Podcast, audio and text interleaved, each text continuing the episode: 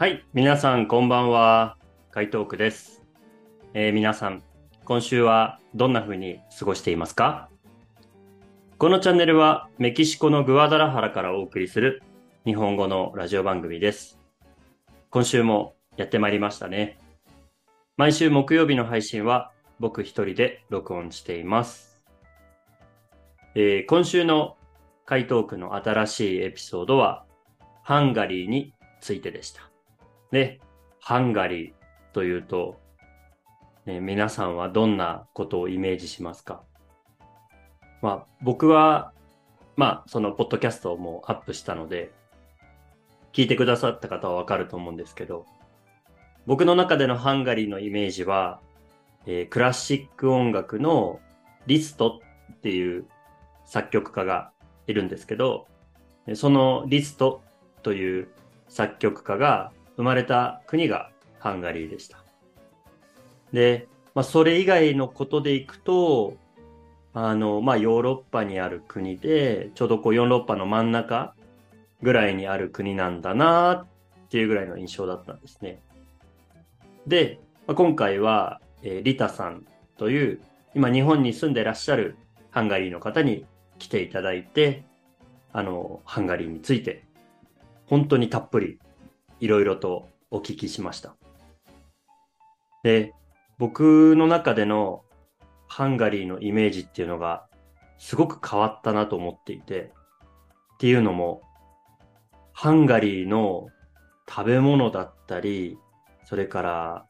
まあ、おすすめの観光地とか、ね、その首都のブダペストの真ん中には川が流れているっていうことだったので、なんか、その、リタさんが教えてくださったことから、僕はいろんなことをイメージして、あ、めちゃくちゃ面白そうだな。いや、絶対行ってみたいなって、すごく強く思いました。まあ、ま、なんか僕毎回同じようなこと 言ってるんですけど、でも本当にどの国の日本語が話せる方も皆さん本当に魅力的に自分の国のことを話してくださるので僕はいつもこう引き込まれてああそうなんだそうなんだっていう感じでいつも聞いてるんですねはいであのーちょっと先週のね韓国の会の時もちょっと言ったんですけどあの一番最後にちょっとゲストの方にもそのゲストの方の国の言葉でちょっとお礼が言いたいなと思って。で、いつも今日は、あの、まあ、何々さんと知り合えて、とても嬉しかったですっていうのをね、練習、ね、そういうのを、あの、言いたくて教えてもらってるんですが、実は今回も、そのハンガリー編で、それが言えなくてですね、ちょっともう一度練習したので、はい、ちょっと今ここで行ってみたいなと思います。えー今日はリタさんと知り合えてとても嬉しかったです。はハンガリー語で、ウルル、ホシ、メギシメレ、ヘッテレクと言います。はい。すごい練習したんですが、あの、リタさん、えーこの僕の発音は合っていますでしょうか？はい。あのー本当に本当にでも、いろいろと教えてくださり、ありがとうございました。クスヌンシーペン。さて、僕の一週間はと言いますと、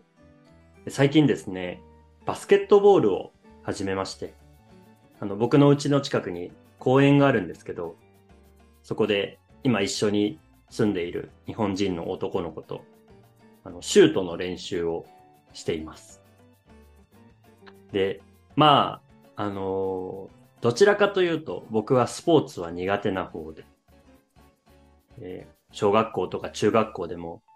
あの、スポーツをするクラスがあるんですけど、まあ体育の時間ですね。すごい苦手で。特に、こう、グループでやるスポーツ、サッカーとか野球とか、すごい苦手なんですよ。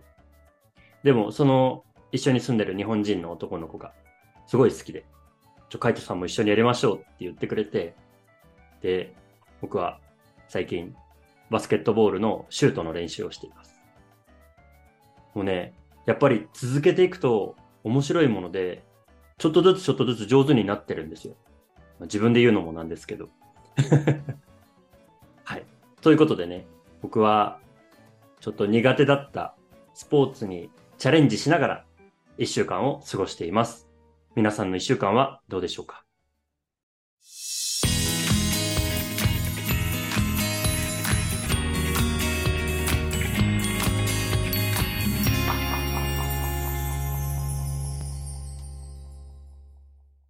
ではですね、早速今日のメインテーマに入っていきたいと思うんですけど、今日はですね、グローバルとローカルということについて話したいなと思います。まあ、あの、どちらもね、もともと英語の言葉なんですが、日本語ではよく英語の言葉が使われるので、はい、あの、グローバルというのはですね、まあちょっとこう、自分のアイディアや考え方が、まあいろいろバリエーションがあって、なんかこうフレキシブルで、えー、まあいろんなこう価値観に触れる中で、まあ世界のものの見方って言ったらいいんですかね。うん、グローバルな考え方なんて言ったりします。それからローカルは反対に、こう自分の周りにいる人たちの中で生まれる考え方、アイディア。なので、まあ、すごくこう、自分にとって近い考え方ですよね。はい。今日はこの相反する言葉、グローバルとローカル。これについて話したいなと思っています。あの、グローバルとローカルという言葉について考えたときに、僕はここ何年かで自分の考え方が変わってきてるなっていうことをすごく思います。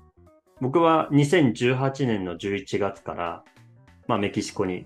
住んでいるんですけど、メキシコに来る前から、僕は割と自分の頭の中は、うん、グローバルだったかなとは思います。でも、うん、実際に海外で生活したことがなかったので、ちょっとまだ偽物のグローバルって言ったらいいんですかね。ちゃんとグローバルという言葉の意味をわからないまま、グローバルな考え方だと思っていたんだと思います。で、今僕はメキシコに来て4年。まあ4年の、まあ、メキシコの生活の中で本当にいろんなことがあって、今では、まあ自分で言うのもなんですけど、少し、うん、その自分の考え方が、まあ、本当の意味でグローバルってどういうことかなっていうのが分かるようになったんじゃないかなと思います。まあ、メキシコに来た時に僕が思っていたことが一つあって、メキシコに来れば自分は勝手にグローバルな考え方が身につくんだなと思っていました。つまりその日本とメキシコを比べたときに言葉が違う。日本語とスペイン語。食べ物も違う。寿司とタコス。うん、それから人の顔とか生活スタイルとか、あの、全然違うんだなっていうことを最初に感じて、あ、僕もこういうところで生活をしていれば、もっとグローバルな考え方が身につくんだなと思っていました。で、まあその中ですね、例えば日本では道を渡るときに歩行者優先という考え方があります。歩行者は道を歩く人。で、優先というのは、まあ、そういう人たちが、にプライオリティがある。そういう人たちの方が上ですよっていう考え方ですね。つまり、道を歩くときに、もし車が来たら、車の方が止まってくれて、歩行者が先に通ることができる。というのが、歩行者優先という考え方です。で僕は30歳ぐらいまで、そういう国で生活をしていたので、まあ、それが当たり前だと思っていました。でも、メキシコに来た時にですね、もう来てすぐぐらいだったんですけど、まあ、道路を渡ろうとしたんですね。そしたら横から車が来て、で、ピーってあのクラクション鳴らされて、で、なんかすごい汚いスペイン語で怒られました。何やってんだお前、出てくんじゃねえよみたいな。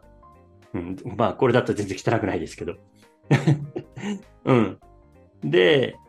まあその時に気づいたんですね。あ、僕が今までこう感じていた当たり前っていうのは、やっぱメキシコに来ると当たり前じゃなくなるんだな。で、まあそういうところからですね、やっぱりそのメキシコにいるときはメキシコのルールとかメキシコの考え方に自分を合わせた方がいいんだなっって思うようになったんですね。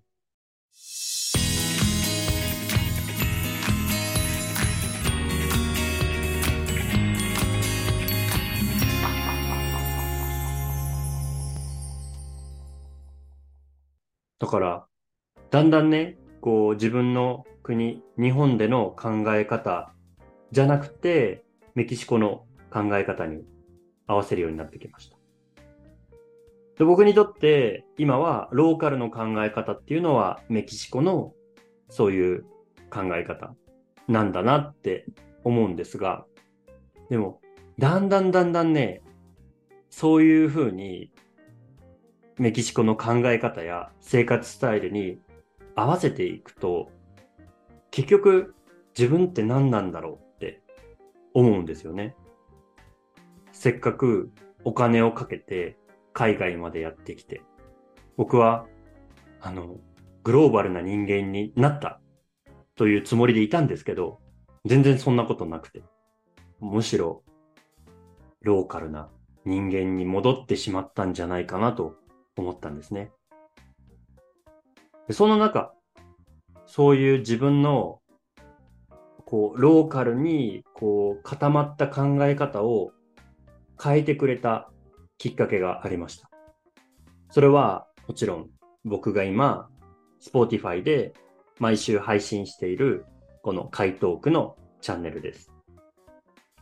この回答句という僕のチャンネルでは、いろんな国の日本語が話せる方に、えー、まあ、ゲストとして来ていただいて、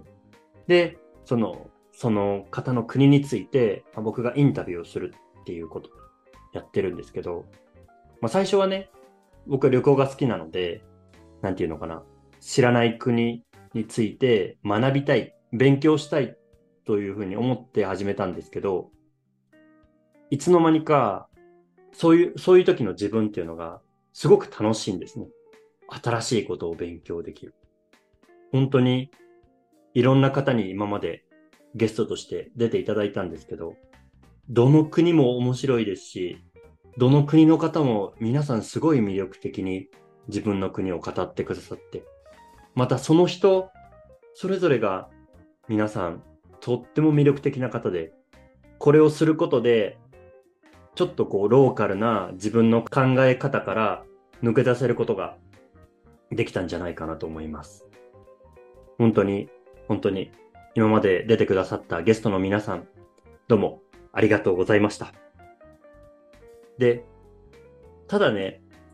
ちょっとここで一つ気をつけなきゃいけないことがあって、そのグローバルな考え方になればそれでいいかっていうと、そういうわけでもないと思うんですね。特に今の時代って。で、どっちかというと僕は両方必要なんじゃないかなと思うんですよ。グローバルな考え方も、こう自分の視野を広げるために、自分のアイデアを広げるために必要だし、でも、それだけしていると、じゃあ、例えば自分の周りの人、友達とか家族とかと話すときに、だんだんだんだん、こう、その人たちとの、こう、距離が遠くなっていって、どんどんどんどんこう、なんか、一人ぼっちな感じになっちゃうような気がするんですね。で逆に、ローカルな考え方だけ持っていても、自分の世界はすごく狭いし。だからそういう意味では、僕の日常っていうのは、すごく今、それができてるなと思っていて。まあ仕事として日本語の先生をやっていて、まあ学校でクラスをしたり、うちでクラスをしたり、そう自分のこうローカルの人たちに、まあ自分ができることを精一杯やりながら、でもその傍ら、自分のそのローカルな考えだけにならないように、グローバルな考え方を持つために、台東区でいろんな方をゲストに招いて、お話をたくさん聞いて、こう少しずつ少しずつ自分の考え方やアイディアを広げていっている感じです。毎週毎週新しいものを皆さんにお届けしています。ですから、聞いてくださってる皆さんもきっとグローバルな考え方が身につくんじゃないかなと思います。はい。ということで 今日は、えー、グローバルとローカルについてお話しました。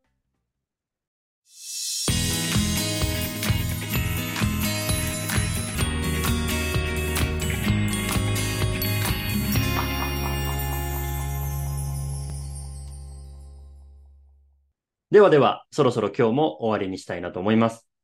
この番組はメキシコのグアダラハラで毎週木曜日と日曜日の夜11時に日本語で配信しています。木曜日は僕が一人で話す日で、日曜日はいろんな国の日本語が話せる方に来てもらって、その方の国の文化や習慣について熱く語ってもらっています。今週皆さんに紹介する歌はえー、日本のバンドなんですけど、スキマスイッチというバンドがありまして、えー、そのグループの全力少年という曲を紹介したいと思います。この歌のコンセプトはですね、こう、何かを一生懸命やる時の気持ちだったり、うん、何かこう、よっしゃ、これから頑張るぞ、みたいな、そういう全力で、こう、子供の気持ちで何かを頑張っていこう。まあそういう応援ソング、